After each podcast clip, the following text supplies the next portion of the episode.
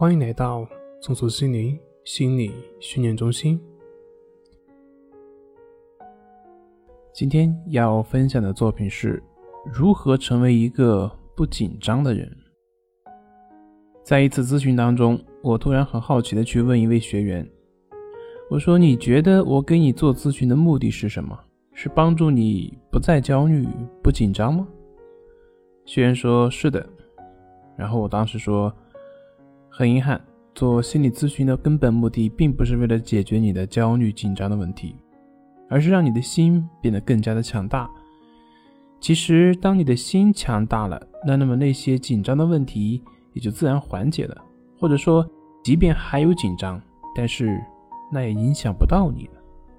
那同时要明白的是。”症状的缓解，它只是达到目标后的自然的结果。如果你只是追求那个症状的缓解，那么很有可能你难以做到真正的消除症状。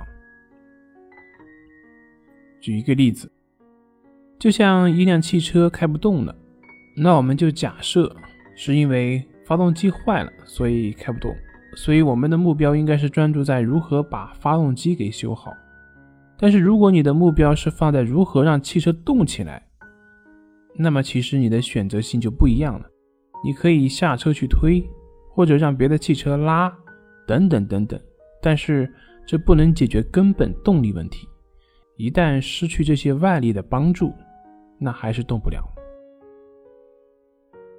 而那个发动机就是我们强大的内心，动不了的这个现象就是我们的各种。症状表现，想要改变症状，唯有专注于如何改变自己的内心，否则，即便是通过一些方式去缓解，谁又能保证以后不会再遇到类似的难题呢？但是，什么是内心强大呢？内心强大就像那些日本武士一样不怕死吗？不是的，内心强大用一句话来形容就是。不以物喜，不以己悲，也就是说，不因外物的好坏得失而快乐沮丧。王阳明曾经说过一句很有名的话，叫做“你们都以落地为耻，而我却以落地动心为耻”。其实，这就是王阳明在用那个内心强大的标准在要求自己。听起来好像很难，似乎是圣人的标准。但是呢，圣人的那一颗心，他的那颗强大的心，才是我们所希望的。有一句话叫做“取其上，得其中；取其中，而得其下”。我们并不是要你达到圣人那样，而是说，要想摆脱内心的痛苦，确实是需要向他们学习，学习他们内心的品质。而那颗强大的内心，其实就是一颗平等心。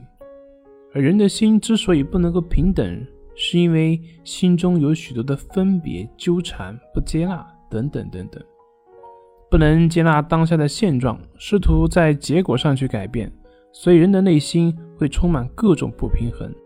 这种不平衡如果长时间积累下来，得不到释放，自然就会通过某些特殊的方式表现出来。而这个表现就是我们所看到的症状，所以导致各种症状的根本原因是我们那颗不平等的心。